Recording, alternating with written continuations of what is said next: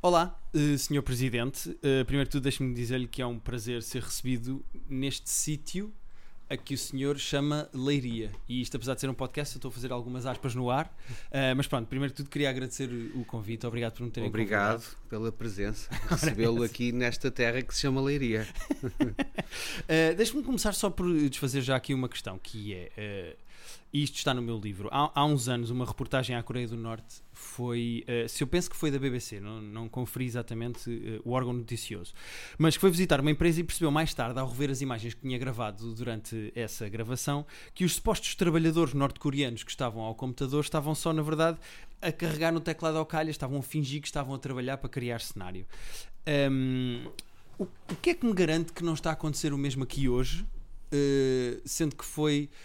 o senhor que me marcou um dia e uma hora para eu vir cá? Eu não vim cá num dia ao calhas, eu vim cá numa hora marcada. O que é que me garante que não está a acontecer a mesma coisa aqui hoje? Para já há uma evidência clara relativamente àquilo que é a liderança da Coreia do Norte e daquilo que é a Leiria, não é? Uhum. O tom de penteado dos dois líderes são totalmente diferentes. Uhum. E na rua, se reparar bem, temos aqui um ambiente de liberdade, onde as pessoas se sentem felizes, uhum, ao contrário da Coreia, infelizmente, da Coreia do Norte. Sim. E por isso não pode estar descansado, não há aqui nenhuma máquina a fazer com que a nossa vida seja controlada por esses grandes líderes, mas temos felizmente um ambiente bastante livre, saudável da nossa cidade e portanto não tem muita comparação com a Coreia do Norte. Uhum. Felizmente hoje escolhemos este dia porque é um dia especial, não é? Portanto, é o dia em que joga a Seleção Nacional. É verdade. E por isso o Guilherme vai, se tudo correr bem, torcer pela equipa portuguesa, que joga um leiriense, que já fez muitas alegrias a Portugal, não é? Portanto, o Rui Patrício é o leiriense. Ah, é verdade. E portanto, se Leiria não existisse, o Rui Patrício não existia, nós não éramos campeões europeus. É verdade, é um bom argumento, mas não vou entrar já por aí. Mas de facto, eu passei um pouco em Leiria antes de vir aqui à Câmara Municipal e deixe-me dizer-lhe que os figurantes a que pagam para se andarem na rua estão com indicações certas, porque estavam felizes, estavam sorridentes. Exato. As pessoas parecem mesmo felizes. E deixe-me dizer-lhe que esta sala onde nós estamos, que acredito seja o seu gabinete, parece mesmo real. Isto, tiveram muita atenção ao detalhe e ao pormenor com os adereços. Isto é cenário que sobrou de alguma novela? E se sim, qual? É o Anjo Selvagem? Não, isto é uma sala de trabalho, não é nenhum adereço de nenhuma telenovela, nem de ficção, e por isso temos que às vezes também levar um bocadinho aquilo que é o nosso ambiente de trabalho, onde nos sentimos confortáveis, e portanto esses tipos de comparações podem sempre existir entre a realidade, as telenovelas. É como, por exemplo, estarmos reunidos em volta a esta mesa. Ela é oval, não quer dizer que a nossa, uhum, sala seja oval. Sim. Ou tão famosa entre os presidentes, mas é para nós uma maneira de estarmos em trabalho numa Câmara que tem muitos trabalhadores. E esta, no fundo, acaba por ser o sítio onde trabalho todos os dias em prol do Conselho. Uhum. Todos os dias, claro, todos os dias. Bom, o senhor... é mais ou menos assim. Sim, todos os dias, claro. O senhor chama-se Gonçalo Nuno Bértolo Gordalina Lopes, certo? Não estou a mentir, é Bértolo Gordalina. Quem é que inventou o nome que o senhor usa para presidente da Câmara Municipal de Leiria? Foram os guionistas do Telerural? Sim, na altura os meus pais perguntaram a opinião ao engenheiro Sousa Veloso e eles acharam que esses apelidos calhavam muito bem no nome de um jovem da altura. Ainda me lembro bem dos programas do TV Rural. São nomes que são conhecidos, alguns são locais. De Gordalina temos algumas pessoas em Leiria, sobretudo na Gândara dos Olivais, que é uma terra aqui perto de Leiria. Portanto, são nomes dos meus apelidos de família, mas são particulares, são diferentes, são, uhum, não são, são curiosos. São, sim, curiosos, sim. E podem ter essa associação mais rural. Sim. O senhor jogou handball, certo? Não estou em erro, jogou handball. Não é muito conveniente para a personagem que criou de Presidente da Câmara de Leiria ter jogado um desporto que ninguém quer ver ao vivo? Quer dizer, há muita gente a ver jogos de handball ao vivo. Não é propriamente um futebol, mas há muita gente a assistir. Aproveito só para dar uma exibição de handball de cadeira de rodas que foi feita muito recentemente em Leiria. Eu vi no seu Instagram. e que foram campeões do mundo e da Europa de cadeira de rodas. Alguns atletas são de Leiria, outros de Braga, pronto. Foi um feito notável e, curiosamente, no final do jogo, nós tínhamos algum receio que não aparecesse muita gente a assistir, uma vez que não tem muitos adeptos, não é? Que é um desporto especial, e felizmente apareceu muita gente e ficámos contentes. Portanto, o handball também cria público, também assiste, portanto, não foi uma modalidade que pratiquei a pensar que era pouca gente a assistir por causa desta personagem do presidente que não existe. Claro. Mas já é um sinal também que o desporto deverá estar atento às diversas modalidades e para este tipo de personagem que pretende criar aqui do presidente, cria uma modalidade que não existe. O handball, felizmente, é uma modalidade ainda com bastantes adeptos e bastantes praticantes em Leiria, portanto é natural que aqui em Leiria fosse conhecido na altura em que praticava handball, onde queria muitos amigos e onde muita gente aqui pratica handball. Sim, senhor. O senhor é presidente da Câmara desde 2019. Quem é, supostamente, lá está, quem é a sua grande inspiração para este papel? É o Camilo, na série Camilo o Presidente? Não é. Quer dizer, dentro de pessoas que serviram de inspiração a nível nacional, uma delas, como é óbvio, é o Mário Soares, curiosamente Presidente da República e Primeiro-Ministro. Se o Distrito de Leiria não existisse, ele nunca teria sido Presidente da República. Sabe porquê? Não sabe. Então? Porque um grande momento de mudança na campanha eleitoral do Mário Soares aconteceu no Distrito de Leiria, no Concelho da Marinha Grande, onde houve um episódio de uma agressão que transformou o período da campanha. E, curiosamente, o Mário Soares também nunca teria existido se não existisse Leiria, porque os pais dele tiveram origem em Leiria. Em bom rigor, a pessoa que é referência tem origens também em Leiria. Mas, sim, Mário Soares é capaz de ser a pessoa que representa, no meu ideal, um trabalho importante do ponto de vista político e, por isso, estas referências que fiz, à importância que a nossa região teve também naquilo que é o seu percurso político. Sim, senhor. Já vi que tem aí o meu livro, fiquei muito contente de chegar e de ver a presença do meu livro aqui no seu gabinete.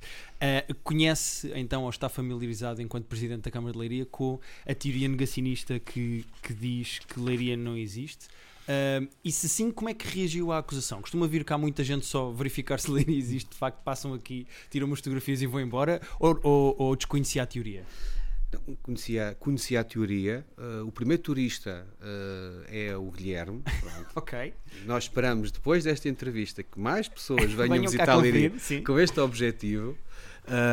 E acho que é uma excelente oportunidade, quando tivermos contacto com o livro e com este episódio, com este capítulo dedicado à Leiria, achámos extremamente interessante. Até achámos que deveríamos aproveitar esta teoria para tornar a nossa cidade mais atrativa e mais conhecida, usando aquilo que é o sucesso que irá ser este livro, porque já gerou, pelo menos internamente, aqui no Conselho, bastantes comentários, e por isso é uma excelente oportunidade de colocarmos também a nossa cidade de uma maneira cómica, divertida, com respeito, como é óbvio, pelas pessoas que cá vivem e cá trabalham, colocá-las também numa lógica de visitante, e assim até se pode tirar proveito deste livro para promovermos a nossa região e em particular a cidade de Leiria. Sim, senhor, ficamos os dois a ganhar, não é? É verdade. A teoria negacionista que eu explico no livro da não existência de Leiria ganhou força quando, a 8 de abril de 2021, um jogo de computador chamado Euro Truck Simulator atualizou os mapas das estradas da Península Ibérica e não colocou a cidade de Leiria nesses mapas. Ou seja, havia as estradas todas e as cidades todas e a Leiria estava inexistente. O que é que os camionistas têm contra a Leiria? Ou pior, o que é que Leiria tem contra camionistas? É assim, eu acho que quem preparou esse jogo e quem o idealizou pensou também num golpe publicitário. É exemplo do livro, não é, Guilherme? A gente temos que encontrar aqui um momento. De certeza absoluta deve ter sido alguma falha propositada e que fez com que gerasse esta grande contestação também na questão das estradas. Porquê? Porque é quase impossível hoje fazer norte-sul do nosso país sem passar nas duas principais autoestradas, a A1 e a A8, que têm ambas portagem em Leiria, portanto é quase obrigatório os camionistas também, claro, os camionistas conhecerem as nossas estradas, em especial estes itinerários, e por isso felizmente somos uma região bem servida de autoestradas e de estradas nacionais, e por isso acho que foi de certeza um golpe publicitário desse jogo ao tentar eliminar as estradas de Leiria desse itinerário. Sim, mas atenção, há algo que não é um golpe publicitário de certeza, que é o que se passa na Wikipédia, porque eu estive a ver a página da Wikipédia de Leiria e diz: Leiria é a cidade desde 1545, certo? Foi a data de fundação. Mas na Wikipédia diz, e cito, e esta frase está lá, eu tenho provas: a história precoce de Leiria é obscura. Isto é um bocado conveniente, não é? Dá jeito, já não se sabe bem, não. O que é que quer dizer aqui o é obscura? Vamos lá ver, a Wikipédia não é propriamente uma fonte muito credível. A gente já viu programas de televisão a gozarem com isso. É verdade. Também conheço esses programas. Mas quero uma fonte credível, já que estamos a falar de história, de rigor. Nós tivemos uma personagem, o pai da história na televisão, o José Matoso Saraiva, que explica muito bem a história de Portugal, e sendo Leiria podia dar bem esses exemplos. Portanto, e nada é obscuro na nossa história, ela é bastante transparente e conhecida, e temos efetivamente também como orgulho ter esta personagem especial da história que transmitiu através da televisão, como era um excelente comunicador, aquilo que era a história de Portugal e a história da nossa região. E, portanto, se querem uma história credível, podem ver no YouTube os programas do José Hermano Saraiva. Esses sim podem ter uma história mais correta da nossa região. É menos obscuro lá. É. Sim, senhor. Há festas, eventos locais aqui de Leiria, como, por exemplo, Viana do Castelo tem a Senhora da Agonia. Quais são, assim, as festas típicas anuais da região de Leiria? Temos no mês de maio, que é o mês da cidade, temos a nossa festa tradicional, portanto, o arraial popular, com diversos tipos de atividades. Depois temos eventos que foram criados mais recentemente, mais contemporâneos, e que já têm bastante notoriedade, desde um festival de música gótica e cultura gótica no Castelo de Leiria, festivais de rua, como o Festival da Porta, mais contemporâneos, e portanto temos festividades contemporâneas e mais tradicionais, assim como as de origem religiosa, como as diversas procissões que também temos no nosso concelho.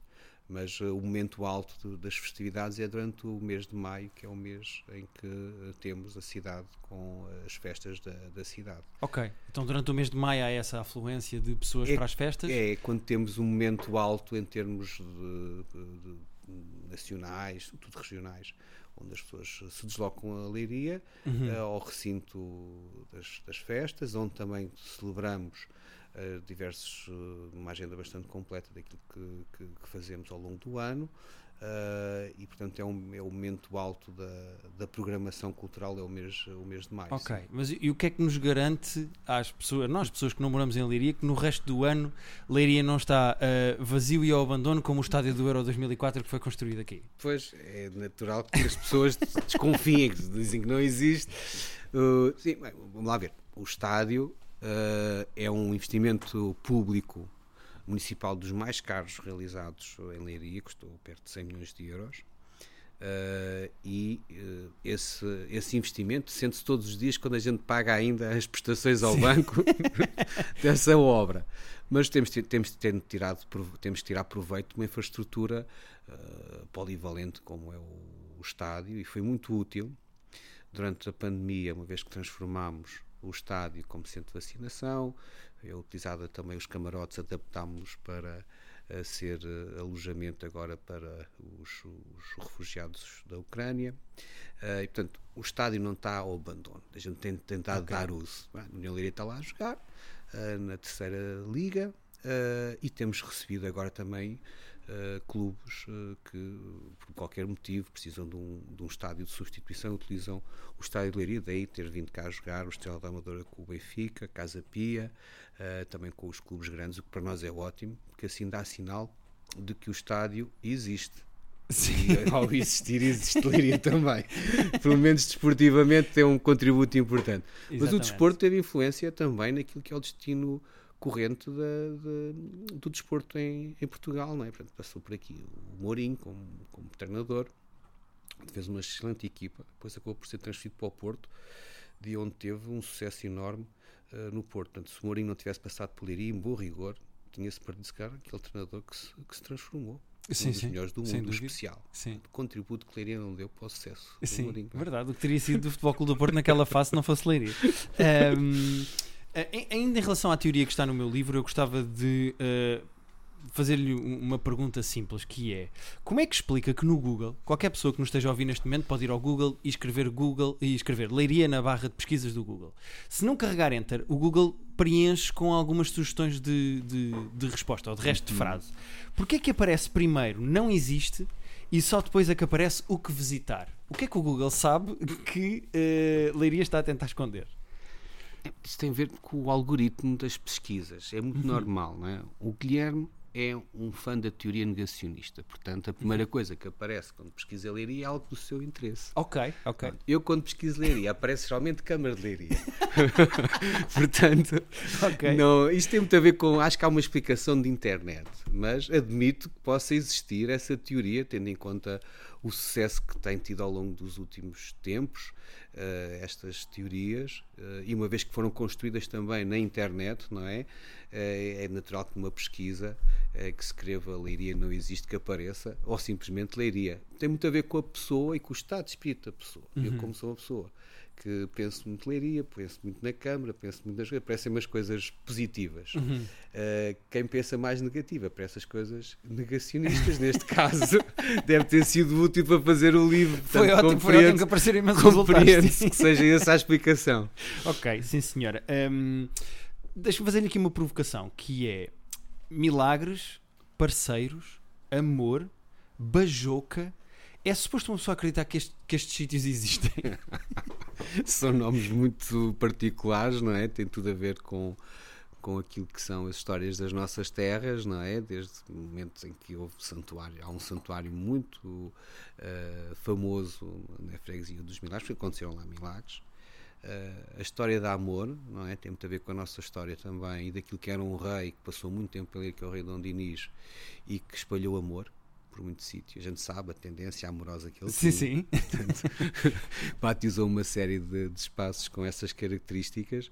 Portanto, é natural que muitos dos nomes que fazem parte das nossas freguesias estejam associados à nossa história e, portanto, posso confirmar que eles existem. Fica o convite para o Guilherme também ficar a conhecer essas localidades, porque assim é uma maneira de nos ajudar a promovê-las. Sim, senhor. Fica tanto milagre, como parceiros, como amor, como bajoca. Nota aqui um padrão nos nomes das cidades, nos nomes destas zonas. Para mim está ótimo. Com um presidente que tem como apelido Bértolo Gordalina, tinha que ser nomes assim também diferentes, não era? Eu vou com o senhor Gordalina a parceiros, que é sempre uma frase que fica bem. Agora imagino quando isto é para fazer slogans políticos, não é? Pois deve dar imenso jeito. Não dá muito jeito. Vou dar este exemplo. O slogan da minha campanha era "Paixão por Leiria". E depois mudávamos nas freguesias. Imagino, "Paixão por Amor". Não, é uma redundância, nem sempre dá. Paixão por milagres, paixão por parceiros, que ainda é mais esquisito, e por bajoca, então eu não quero saber o que é que quer dizer. Sr. Presidente, quantos habitantes tem Leiria? 128.000. 128.000. Então, sendo esse o número real, com certeza que não terá problema em dizer o nome de todos. Portanto, força, temos tempo, pode começar. Pois, não vou conseguir dar não vou conseguir dar esses nomes todos, como é óbvio, porque são pessoas que hoje temos muito mais pessoas do que tínhamos há um tempo. É dos poucos concelhos do país onde a população cresce, não é? O que é um bom sinal, significa que não é assim tão desconhecido tanta gente, porque senão tínhamos tendência a ter cada vez menos, ou não ter, como é o caso da teoria. Mas sim, damos um contributo. Só para terem uma ideia, a região de Leiria, portanto o distrito de Leiria, onde Leiria está inserido, tem cerca de 458.000 habitantes, o que fazia com que Portugal baixasse do patamar de dizermos que somos mais de 10 milhões, passaríamos a ser menos de 10 milhões, ficava nos 9.9 milhões. Leiria ajuda a arredondar este número mítico. Quantos portugueses são? Estamos à volta de 10 milhões. Se nós não existíssemos, não passaríamos. Sim, também é um bocado conveniente, dá jeito. Olha, inventei uma Leiria para isto arredondar para 10 milhões e ser mais fácil de dizer lá na Europa. Segundo li, durante décadas, Leiria foi das poucas capitais de distrito que não tinha a maior população. Neste caso era Caldas da Rainha. Em que ficamos? Leiria não existe, ou existe, mas as pessoas não tinham vontade de vir para aqui? Não, vamos lá ver. Admito que no passado outras cidades da região, fronteiras, pudessem ter mais população que Leiria. Atualmente é de facto a cidade mais populosa, é a principal capital do distrito a norte do distrito de Lisboa, portanto tem aqui uma dimensão grande de crescimento e de atratividade. Esta comparação com as Caldas da Rainha pode ser também com o conceito e com aquilo que é as tradições económicas de cada um dos espaços. Aqui em Leiria nós temos um trabalho mais frequente, mais regular, eventualmente a questão da diminuição da população noutros sítios, como o caso das Caldas da Rainha, pode ter a ver um bocadinho também com aquilo que é a sua atividade económica, embora seja um conceito que também esteja sempre em crescimento, que é bastante dinâmico. Mas é para dizer que o Leiria de facto tem mais população e hoje representa uma cidade com bastante apetência para atrair pessoas e no fundo ser atrativa para viver. Nós temos um nível de classificação nas melhores cidades para viver do país que está no top 10 e portanto é natural que hoje se tenha muito mais gente do que tínhamos no passado. Pelos motivos que já expliquei, é um sítio com bastante dinamismo económico, com qualidade de vida, que permite pessoas que moram em Lisboa, e temos cada vez mais jovens como o Guilherme a querer escolher cidades como a nossa. Não estou a dizer que Leiria é o único caso, temos outras cidades claro, parecidas com a nossa, tendo em conta o custo de vida que tem, comprar uma casa, ir a restaurantes, hoje pode ter um custo de vida muito inferior a Leiria, com uma qualidade de vida muito parecida, porque hoje temos oferta cultural, desportiva, colégios, cuidados de saúde, bem, também temos problemas nas urgências dos hospitais, mas também temos acho aqui, que isso não há nenhuma região onde isso não vai acontecer, esse argumento não, mas para dizer que pronto, é natural que cidades como a nossa estejam a crescer em termos de população, que para nós é bom, dá mais trabalho, dá-nos mais desafios, daí a gente tem que trabalhar todos os dias. Claro. Supostamente, eu li isto na internet, corrija-me se eu estiver errado, Eça de Queiroz viveu aqui na cidade durante um curto período de tempo, o suficiente, no entanto, para escrever a famosa obra O Crime do Padre Amaro. É por isso que no filme a Soraia Chaves aparece tanto tempo nua, é para desviar as atenções do sítio para a trama? Não. Soraia Chaves aparece no filme, um filme notável, contemporâneo, de uma história antiga, porque de facto é uma excelente atriz em todos os aspectos. Sem dúvida nenhuma, concordamos aí.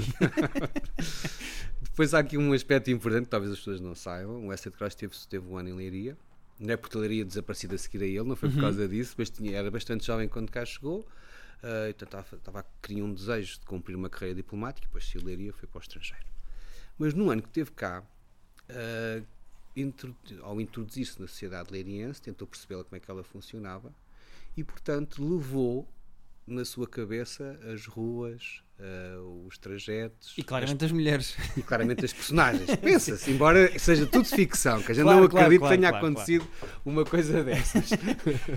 E, portanto, é natural que uma das coisas notáveis da obra do Eça de Queiroz é que ele retrata e ilustra aquilo que é todo aquele drama e todo aquele romance com factos reais, e portanto existe a casa do existe a Torre Sineira, existe portanto muitos dos elementos que fazem parte da descrição do romance. Quem quiser e quem gosta, e temos muita gente que é apreciadora dessa Queiroz, em especial brasileiros, eles têm uma paixão enorme pela escrita portuguesa, em especial por Eça de Queiroz. Temos muitos turistas que vêm de propósito a Leiria para ficar a conhecer os sítios que o romance descreve, como os sítios onde a Amélia teve com o Amaro e outros. Pronto. E outros mais picantes. E portanto as pessoas vêm com o objetivo de conhecer, e o Eça de Queiroz também deu um contributo importante para demonstrar que a teoria negacionista não é verdade, porque de facto há aqui muitas zonas que são descritas no livro. Ok, ou ajudou à teoria criando ele os espaços que supostamente existiriam e também ele inventou-os ali no livro. Pronto, mas também não vamos entrar por aí, vamos deixar... É muita criatividade. Estamos mesmo a terminar. Eu gostava de terminar com assim uma espécie de um desafio mais frontal, que é perguntar-lhe diretamente se consegue provar que Leiria existe. Se consegue provar.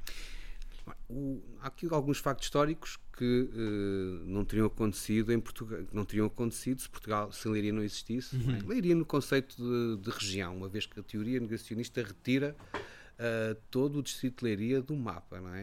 Verdade.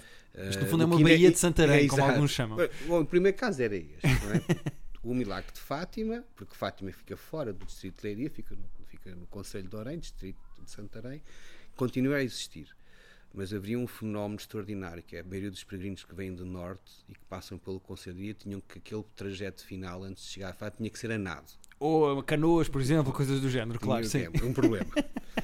Mas podemos retomar um momento histórico da nossa história, que foi a realização da Batalha de Aljubarrota, onde de facto tínhamos a Padeira de Aljubarrota, tão conhecida por ter vencido uma série de espanhóis, não teria existido, e portanto hoje não seríamos um país independente, seríamos um país dependente de Espanha. E eu não teria tanto medo das mulheres portuguesas quando as digito, também é essa. E não tinha estas mulheres portuguesas fortes. Sim, sim, sim. Depois há outros elementos que costumamos dizer quando as escolas visitam Leiria, e que foi de facto um património, infelizmente esse sim já desapareceu, que era o património natural e ambiental que tínhamos na nossa região, que era o Pinhal de Leiria, que foi plantado com determinado tipo de objetivos, e, sobretudo ambientais e económicos, mas que depois foi muito importante para os descobrimentos, para a construção das naus. Em bom rigor, podemos dizer, levando isto ao extremo, que nós nunca teríamos descoberto o Brasil, e portanto nem tínhamos descoberto. Ou teria demorado mais. Tínhamos que ir buscar nada.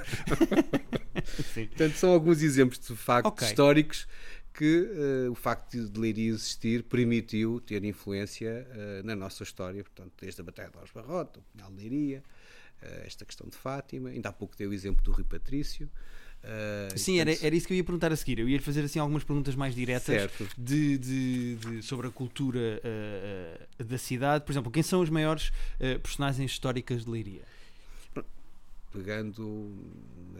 Retomando esta lógica do castelo, do nome de algumas freguesias, portanto, Dom Dinis foi um rei que deixou uma marca muito importante no país, em especial em Leiria, não só com a questão do Pinhal de Leiria, mas também com as obras que fez no que diz respeito ao próprio Rio Lis, que disciplinou o rio, uma vez que ele era como o rei, gostava de espraiar. Temos a própria história da Rainha Santa, portanto, que também era uma santa, e por isso teve aqui muita influência naquilo que é o estado da misericórdia, os apoios aos mais carenciados, portanto, tem uma presença relevante. O escritor Rodrigues Lobo, que dá o nome à principal praça, que também teve uma história infeliz, uma vez que morreu afogado no Rio Tejo, mas que deixou uma obra notável na área da escrita. O José Saraiva e o José Matoso são duas personagens ímpares na história de Portugal, como historiadores, não é? O pai da história, o José Matoso, nasceu cá e, portanto, ainda vivo, é uma personagem do ponto de vista cultural notável. Então, são alguns exemplos de personagens... E assim, celebridades mais atuais, assim, pessoas, falou-me há pouco do Rui Patrício. O Rui Patrício na área do desporto é o expoente máximo, não é? Pelo trajeto que tem como atleta e pela maneira de ser, extremamente humilde e, independentemente das questões clubísticas, não é? Mas é, pois, claro. De facto, e dos percursos que teve, um jovem excepcional, que nunca esqueceu também Leiria, daí a gente o considera como nosso embaixador. O David Fonseca, que tem um percurso musical recente notável, ele e o Channon's For, ele hoje atualmente num projeto independente e a solo, mas todas as músicas, pelo menos da minha geração, são conhecidas a nível nacional. E depois, mais recentemente, temos fenómenos como António Casalim, que é um dos jovens bailarinos mais conhecidos em Portugal, que tem uma carreira notável no estrangeiro, portanto será eventualmente... na área do balé clássico em Portugal, uma referência muito grande, e portanto são alguns exemplos. Se estamos a ir para o balé, eu sinto que já estamos a ficar sem exemplos, mas não tem mal. Uma pergunta... Mas é curioso, porque o António Casalim ganhou uma série de programas de televisão, do Got Talent, e foi assim que ele cresceu muito. E é um jovem que tem menos de 20 anos, foi aliciado por várias companhias de balé de todo o mundo, e se fores ver o número de seguidores que ele tem no Instagram é superior a algumas bandas conhecidas de música, muito conhecidas de música nacional, e portanto significa que tem um nível de notoriedade e de seguidores e de fãs enorme. Agora é de um público muito específico. Sim, sim. É como o handball. Exatamente. Um bocadinho mais difícil esta pergunta que estas perguntas que eu vou fazer agora para terminar. Uhum. Quantos daqueles programas do Malato, das Maravilhas de Portugal, é que Leiria ganhou? Não ganhámos nenhuma. Também não tivemos tanto tempo a andar a fazer telefonemas para lá, que o dinheiro aqui é bem gerido. Mas temos ali aqueles troféus, são referentes, aqueles dois, são referentes às semifinais da Brisa do Lis, que é um doce característico de Leiria, que não foi à final das Sete Maravilhas, mas ficou no período anterior, e portanto temos essa experiência de participar também neste tipo de programas. Embora nunca tenhamos alcançado a final. É que era uma maneira de provar que Leiria existe, não era ganhar e dizer assim, não, está aqui, o nosso doce é mesmo muito bom. Era provar de duas maneiras. Exatamente. E para terminar, quantas edições dos Jogos Sem Fronteiras é que Leiria ganhou? Ou também não teve representação vencedora? Não, estávamos sempre representados. Okay. Já não me lembro é quantas vezes é que ganhámos. Tinha que agora fazer esse levantamento, não é? Ao Eládio Clima, quantas vezes é que Leiria ganhou. Mas lembro-me muito bem de ver a participação de Leiria, dos professores de educação física e dos atletas na altura a participar num programa mítico, não é? É um tesourinho. É sim, senhora. É, sim, senhora. Está tudo na RTP Memória. Para terminar, em 2019, Sr. Presidente, depois de 25 anos de piadas de que não existia, a cidade alemã de Bielefeld ofereceu 1 milhão de euros a quem conseguisse provar que não existia. E, portanto, eu tenho aí uma cópia do meu livro, eu queria oferecer-lhe o meu livro e escrevi aí o meu NIB também para me transferir o meu €1.000.000, porque eu lá consigo provar que Leiria não existe. E queria-lhe agradecer imenso e dizer que pode fazer a transferência quando quiser, que está aí o meu NIB. Eu vou consultar, tenho o prazer de ter recebido o livro, embora tivesse já comprado. Mas não está aqui o nível. Não, eu ia acrescentar a seguir. Eu ia acrescentar a seguir. Era a seguir se a entrevista... Se a entrevista corresse bem. Olha, exatamente, mas sim, queria agradecer e pronto. Eu agradecer muito, não, é assim, obrigado pela oportunidade. Desejar os meus sucessos ao livro do Guilherme, já conheço o trabalho que tem realizado como humorista e acho que é uma excelente oportunidade de agora estarmos a falar, de podermos também promover Leiria, não é? E exatamente. Dar uma ajuda a aumentar o turismo na nossa região. Trazer cá pessoas. No fundo, eu até vou aproveitar e vou fazer as duas coisas, que é vou promover Leiria e vou promover o meu livro, e vou já dizer que no próximo sábado, dia 3 de dezembro, vou estar na FNAC aqui de Leiria, às 18h30, às 18h30 da tarde, a promover o meu livro, a lançar o meu livro. Portanto, se leirienses e arredores, as pessoas mesmo de Bajoca podem vir, eu gostava muito que estivessem presentes no lançamento do meu livro, que vai ser agora no sábado, dia 3 de dezembro. Eu venho a Leiria lançar um livro que prova que Leiria não existe. Se isto não é um contrassenso brilhante, eu não sei o que é. É extraordinário. Não sei onde é que isso será, mas... Queria-lhe agradecer imenso. Muito obrigado. E terei todo o gosto em estar presente. Sim, senhora, gostava muito e boa sorte na continuação do papel que tem vindo a desempenhar. Muito obrigado.